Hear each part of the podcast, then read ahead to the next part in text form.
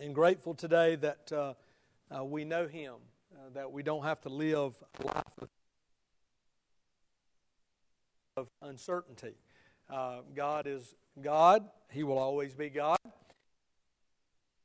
Sight uh, of that. So uh, this morning we're back in Revelation 3. We're going to begin in verse 7. We'll read through verse 13.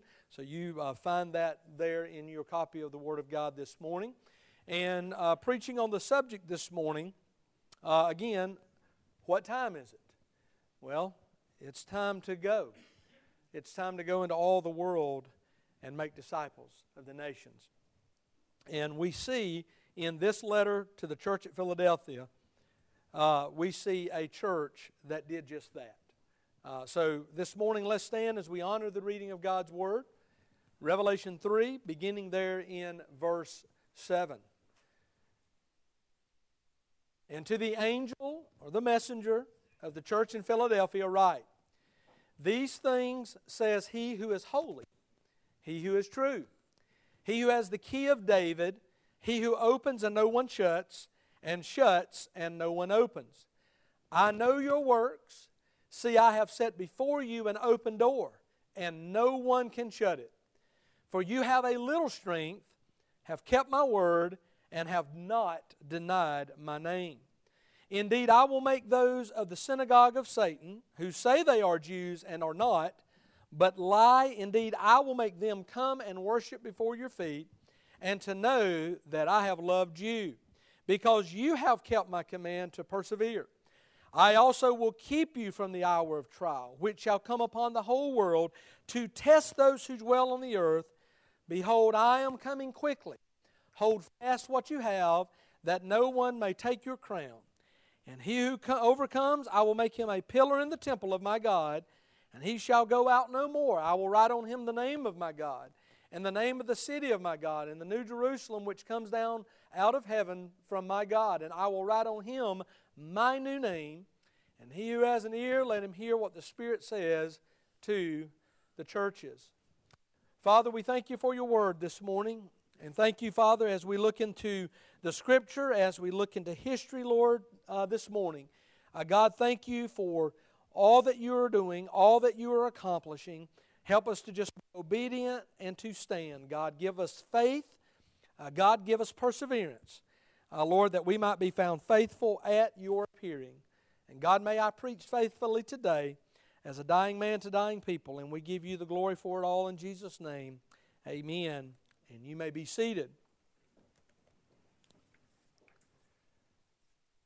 Well, as we've been going through this, uh, again, if we were to go back there um, to the beginning of Revelation, there in chapter 1, uh, Jesus begins to explain what some things are.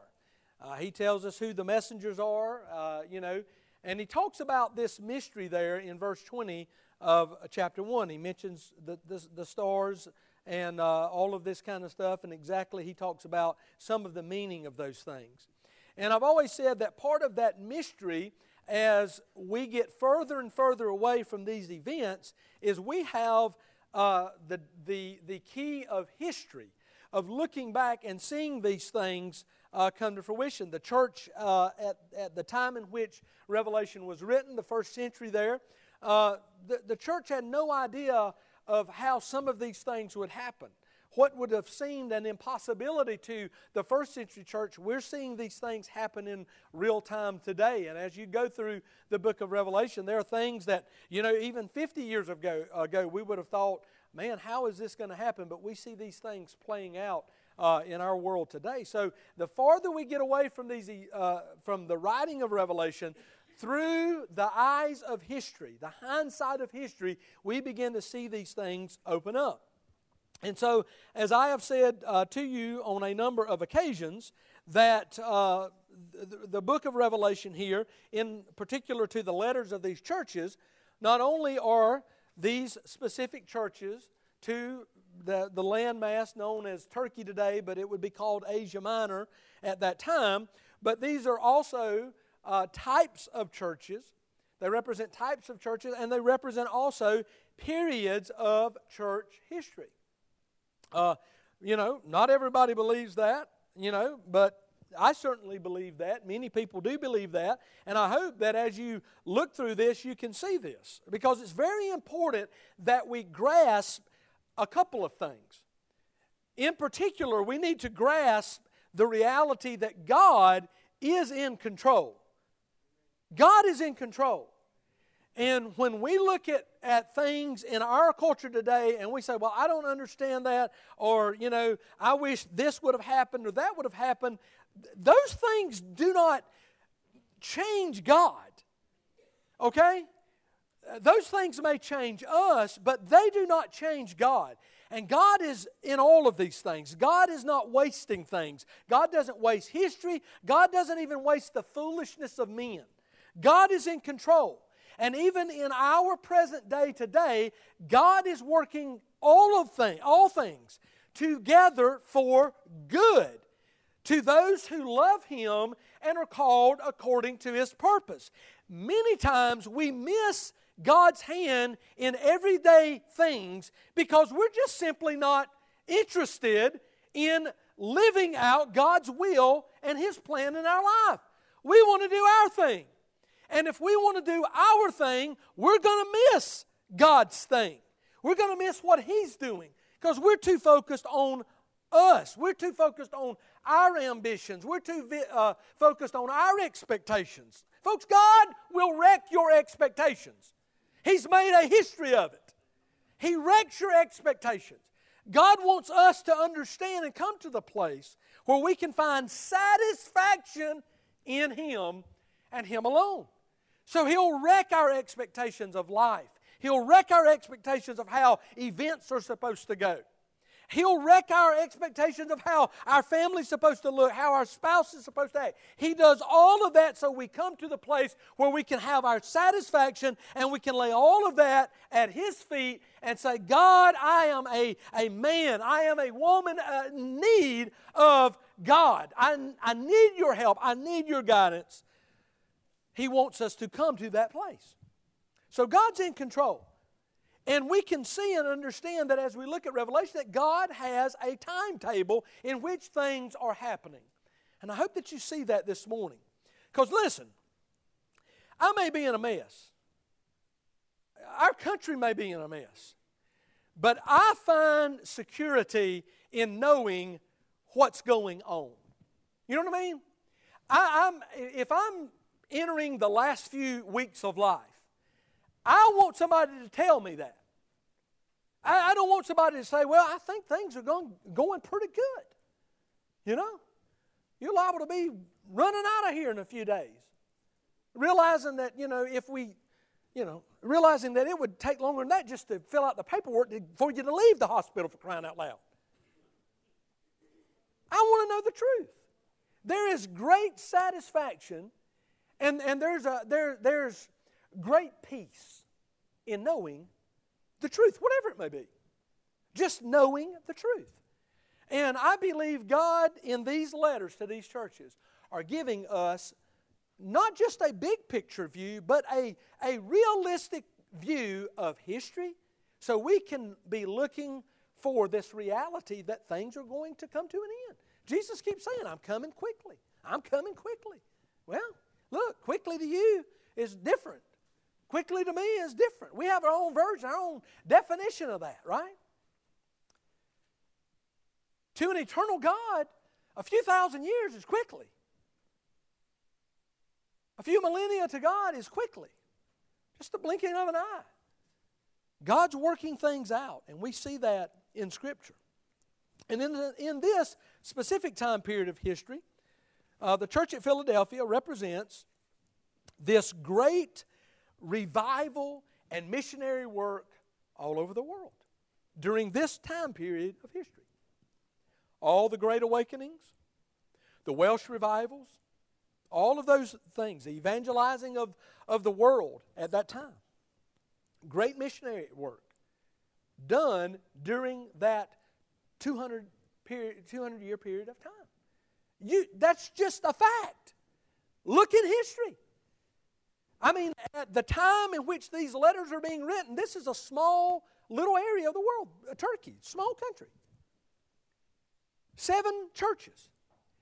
And yet, during this 200 year period, the gospel would, would reach continents that were never reached by the gospel. The, the, the, the entire landmass, you might say, of Asia, the entire uh, European continent, uh, places in Africa, India. I mean, literally, the gospel was, was going to the ends of the earth. That's what was happening during this time period of history. Now, I want you to notice a couple of things because it's important that we, that we see this so that we understand where we are today.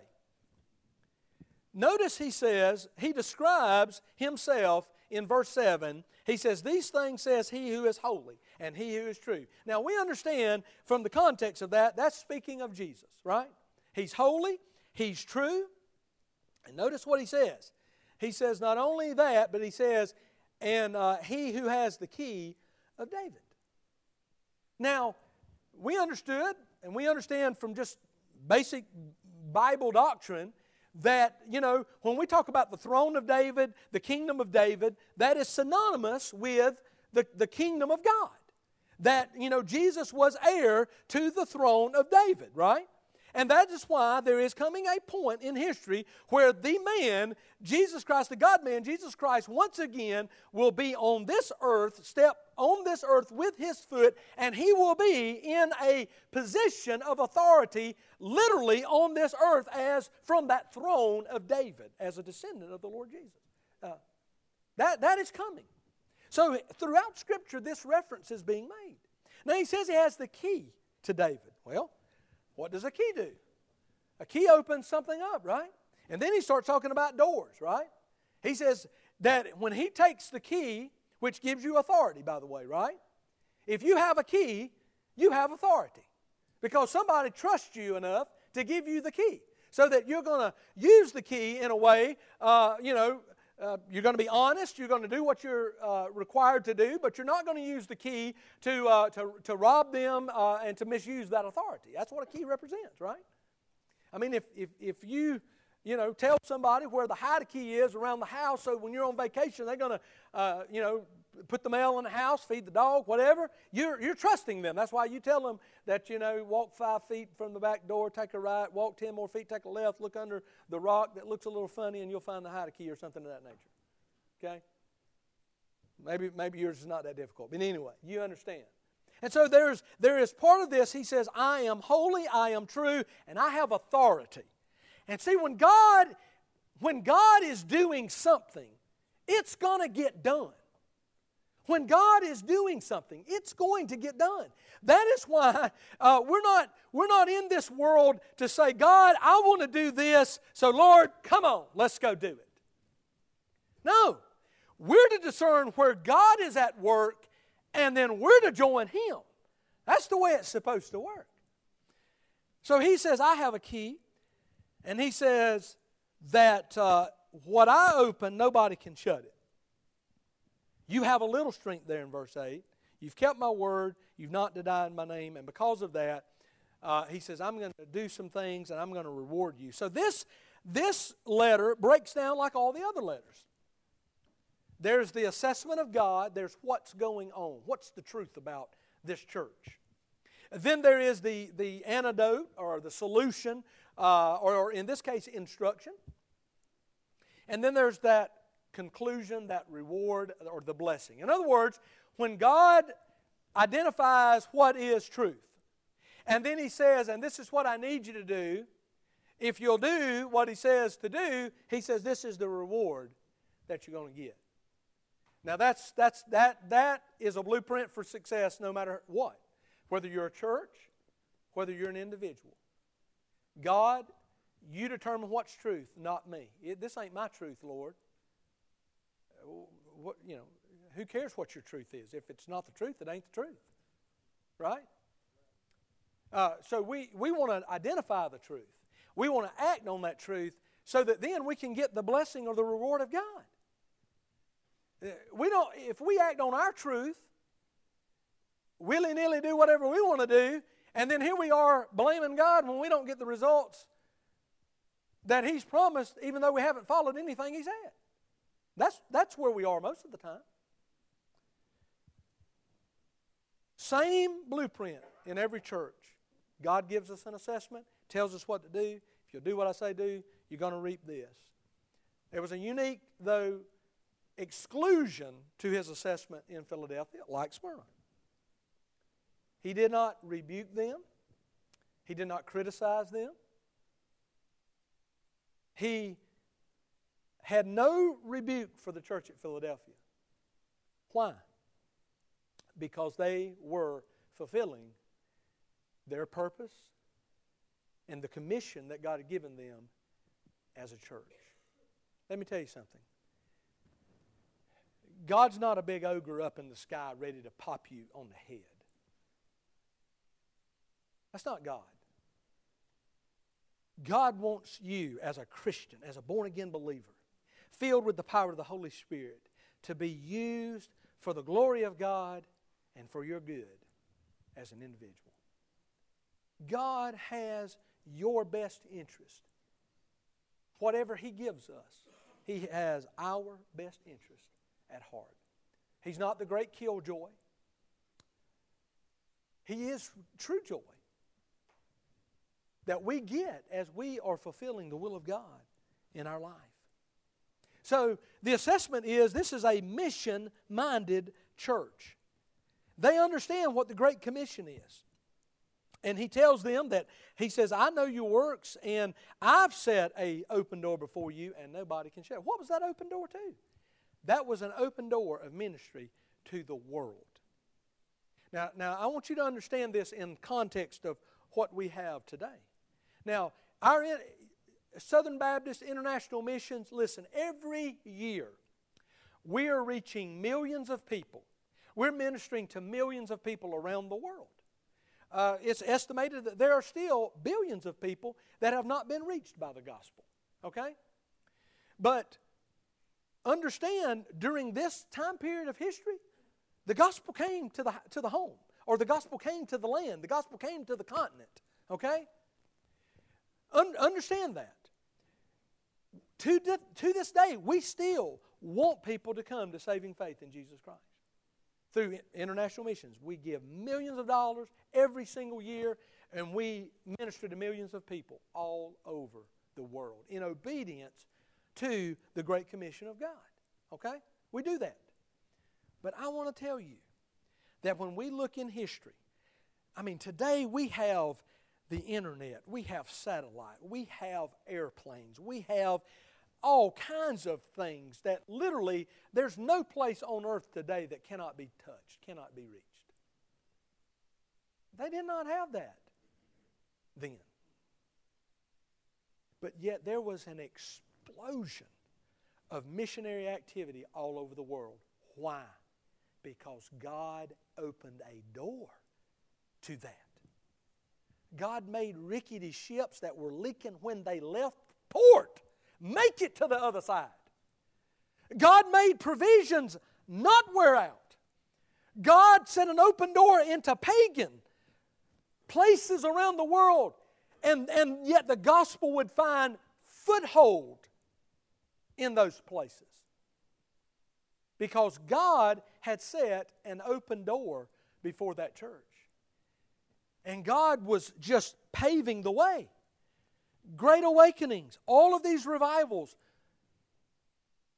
God was had opened supernaturally a door to this. And he said to the church to be strong and to walk through that door. Folks, they are a number of things that happened during this period of time.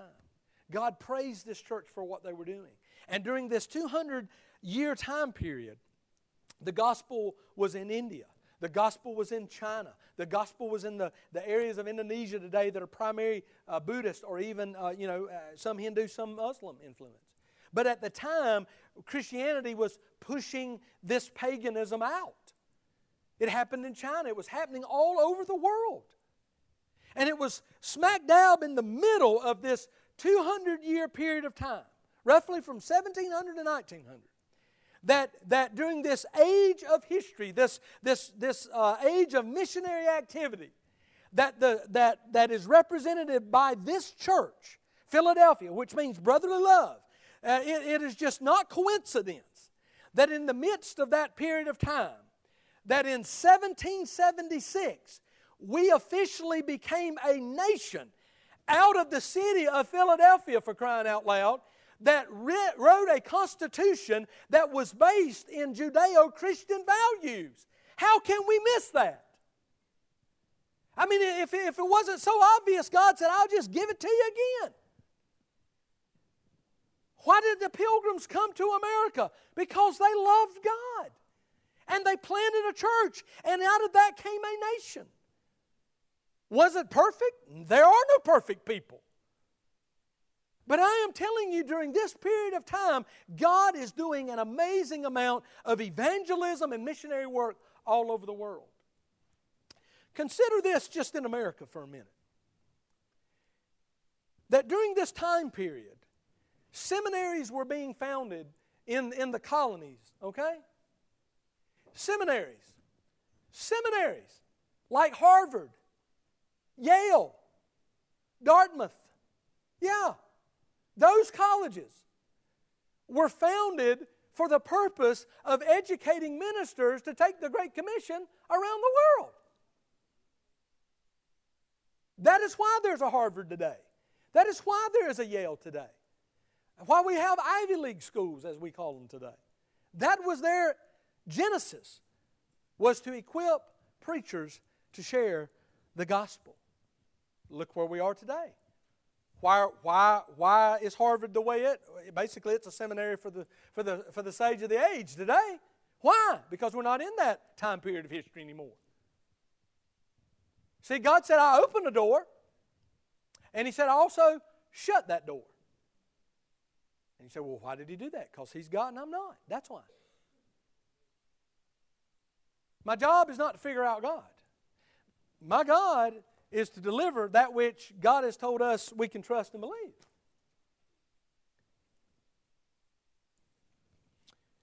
During this time period of history, it was the church that determined the culture. It was the church that was building culture. What we call today as Western civilization is Christendom. And what was it doing? It was driving out the paganism. It was pushing out the darkness, and it was planting what we call Western civilization. That's what happened in America. And that's what was happening around the world. And, and, I, and I, I specify that, that it was the church that was shaping the culture. See, we're not, we're not in that period of time of history today. The church is supposed to be shaping the culture, but the culture is shaping the church today. That's, it's been flipped. Why is that? Because we're not in the Philadelphia church age. We're in the Laodicean church age. Listen to this. Jonathan Edwards, who, if, if you've heard of Jonathan Edwards, then you've probably heard of a sermon called Sinners in the Hand of an Angry God. Jonathan Edwards is not some charismatic great orator. He's just a man God had opened the door to that no man could shut. And here's a man that would stand in a pulpit and he would, he would read this sermon that God had given him. Monotone kind of voice, I'm told. And yet, before he could get through with it, sinners were weeping in the aisles. Because he, his message was simple there's a good, gracious God. And the only thing that is separating you from the fires of an eternal hell is that grace. And when, and when you deny it and you refuse it and you push away and you step over the outstretched arms of Jesus, you'll perish forever. But you don't have to. And Jonathan Edwards was known as America's greatest thinker. During this time, we had uh, West, the Wesleys, and we had uh, Whitefield and Spurgeon uh, and Muller and all of these uh, uh, great people, uh, you know, Hudson Taylor and all of these folks that, that took the gospel on the, on the end of this age. You know, Lottie Moon, what we talk about this time of year, her work in China, and why today we have an international mission board, large in part to her work today. Jonathan Edwards was known as America's greatest thinker.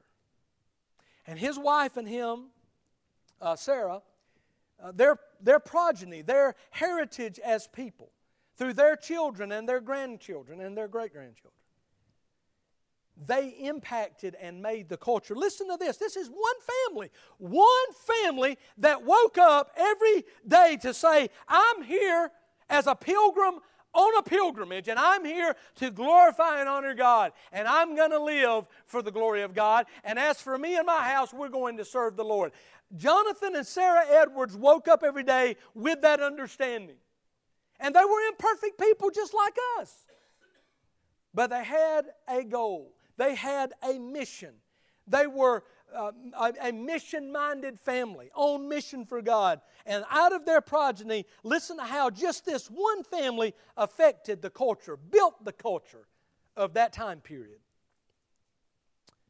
Out of their progeny, 13 were college presidents. 65 of them were professors at universities.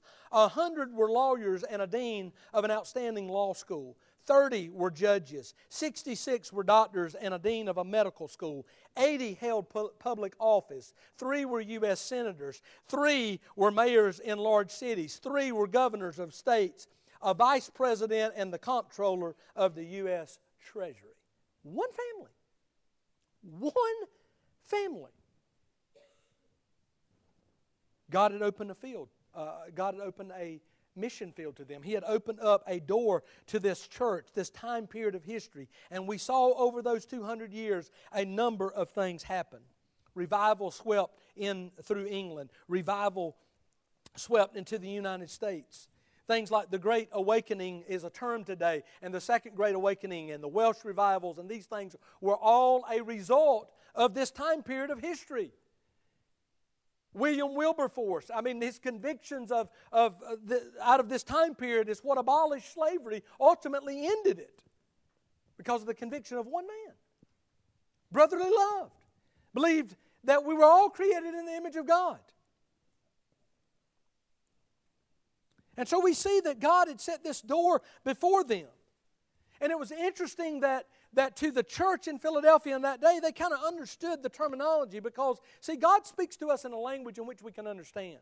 And the context to the church of Philadelphia that got that letter that day, they were in kind of a unique situation there geographically because here they are, where really, if you were going to make your way to the coast, you pretty much had to come through Philadelphia. It was kind of the gateway uh, to the, the, the, the inner workings there of what was going on in that region of the world. So to them, when he said there's an open door before you, they kind of understood, yeah, because I mean, if you want to if you want to get to the Mediterranean Sea and you want to get to these other cities, the major road it runs through Philadelphia. They kind of understood that. And so he was speaking to them in a way that they can understand. And then you and I see this as when God is involved in something, folks, the devil's not going to shut it down.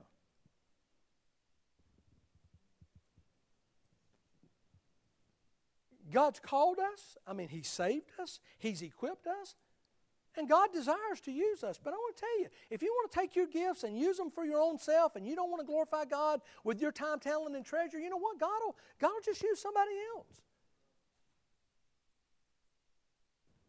I mean, you know, we, we take up offering at Liberty one time a week on a Sunday morning. We, we, we don't on Sunday night because what we, we, just, we just teach people that, you know, as a believer, we're, we're to give, right? So people that believe that and understand that concept, they're going to give. They'll, they'll find a way to give. I, I don't have to go uh, send something in the mail to their house that say, you know, you pledged this much this year and you're running a little short. I don't have to do that because, you know, God's going to do that. I don't, I don't have to do that. Never, never been one, uh, uh, the nearly 15 years I've been here, I can count on one hand, missing a few fingers, the times I have preached about tithing. Because I'm just telling you, if God gets a hold of you, you'll just do what God wants you to do. I, I won't have to beg you.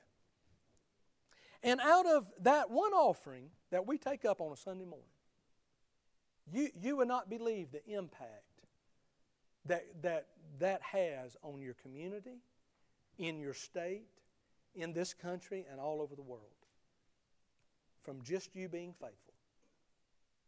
That's what we're supposed to do.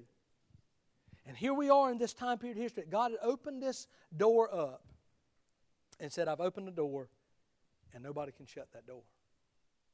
Now, that's not to say that as a mission minded church, and if you know what the will of God is in your life, that's not to say you're not going to have opposition. Because during this same period of time, there were also the disciples of the devil at work too. There was the synagogue of Satan. And they were, they were sowing their seeds of mistruth, of lies. During this period of time, Darwinism rose the progressiveness, uh, you know, of, of Dewey and uh, Ingersoll and, and uh, some of these other philosophies. Um, all of this was going on at this time too. Uh, uh, uh, Sigmund Freud, all this stuff, the, the, the way we look at psychology today is largely, listen, the way we look at psychology today is largely the influence of a lost man.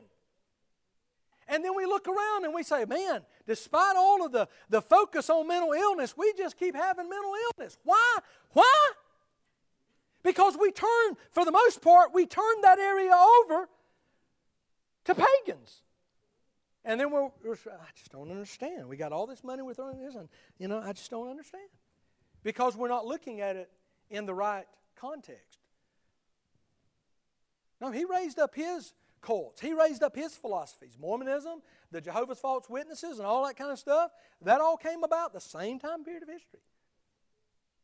Seventh day Adventists, all that stuff, to derail the church, to, to, to bring us into the bondage of, of cults, just like the Judaizers did. That was all prevalent during that same period of time, too, because we are at war. There are two kingdoms at war. And even our nation today, we are at war. There's a worldview, and there's a worldview that is at war. And when we look at our culture today, it's, it's pretty easy to see that the folks that do not share our worldview do not want to also share a country with us. So the Lord, He says what's happening. I've opened the door to you, nobody's going to shut it.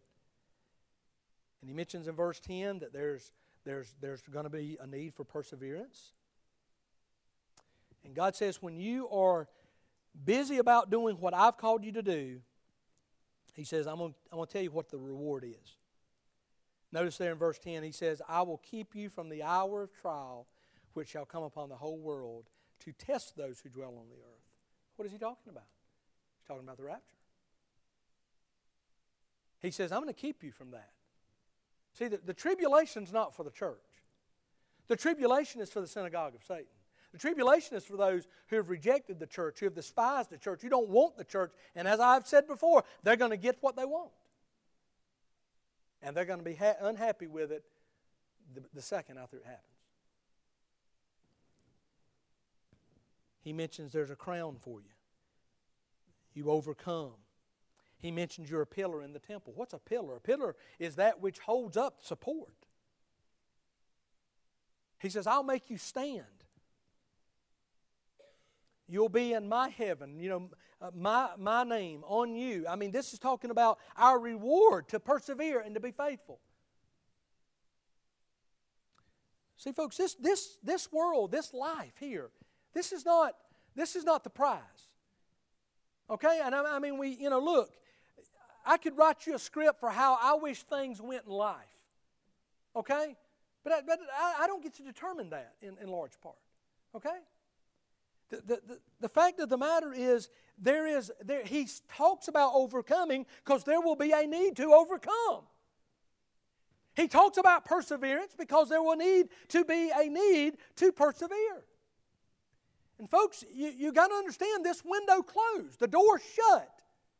And when we entered by large part the 20th century, this whole new age idea of progressivism and all this stuff, this began to populate our world. Understand that when World War II broke out, China was still a free nation. Today, today, if you're in the church, you're meeting underground, you're hiding out. It's against the law. Places like India today are becoming more and more hostile to the church. Indonesia, Burma, places like that, hostile to the church. Where these churches were, hostile to the church. Why? Because that period of time ended.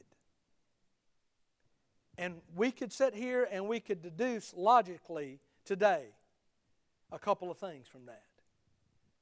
God planted the gospel in these nations, including our own. And if it's to stick around, you know what's got to happen? a garden's got to be cultivated, folks. It's got to be nurtured. I mean, Christianity, folks, is always, always has been, always will be one generation from extinction. The seeds that are sown, and when they come up, they have to be nurtured, they have to be watered, people have to be discipled, or it'll go away.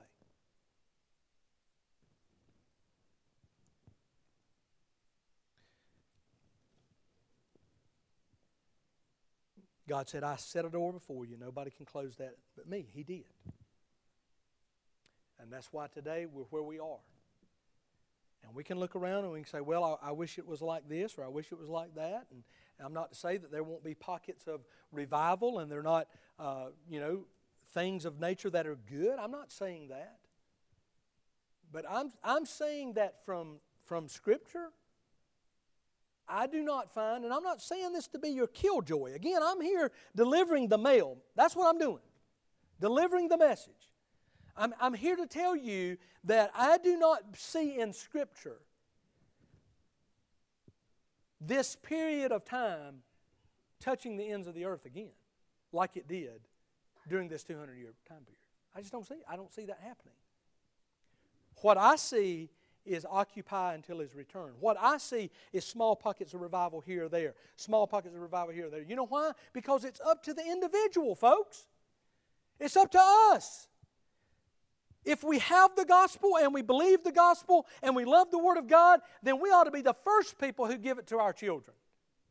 And when they grow up and they know the gospel and they love the gospel and they believe in the power of God, then they're the ones to give it to their children. That's the way it works.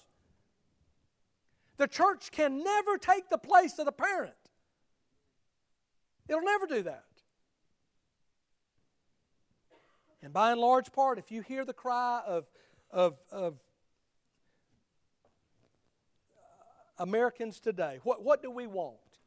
We want a bunch of lost folks a thousand miles away to legislate a type of morality that everybody's going to accept down at the local level. And, buddy, if you believe that's going to happen, I got some good bottom land I want to sell you as prime real estate. It ain't going to happen like that. Never happened like that. The problem up there is because there's a problem down here. And, and if we want to see pockets of revival, it's going to happen where we take the responsibility around here. We sweep around our own house. We take care of our own family. And then we'll just worry about what God does with that. We'll leave that up to God. I'm encouraged because this the Lord that's in this book is eternal in nature. He's never lost and he never will. And whatever history looks like, uh, I, I don't necessarily determine that. But here's what you and I can do. God said if you'll, if you'll believe the truth and you'll act on the truth, here's the reward. We can all do this today. We can choose to believe it and to act on it. We can do, we can do that. You can do that. I can choose to do that. I can choose to take the Great Commission at face value and do my part to take it to the ends of the earth. And the ends of the earth also encapsulates my children and the people that live across the street from me. God is expecting us to do that. And we can act on that principle today. My prayer is that we will. Because for the sake of our children and our grandchildren, we're going to have to. What time is it? It's time to go and make disciples all over the world, across the street, in our own home. Let's pray this morning.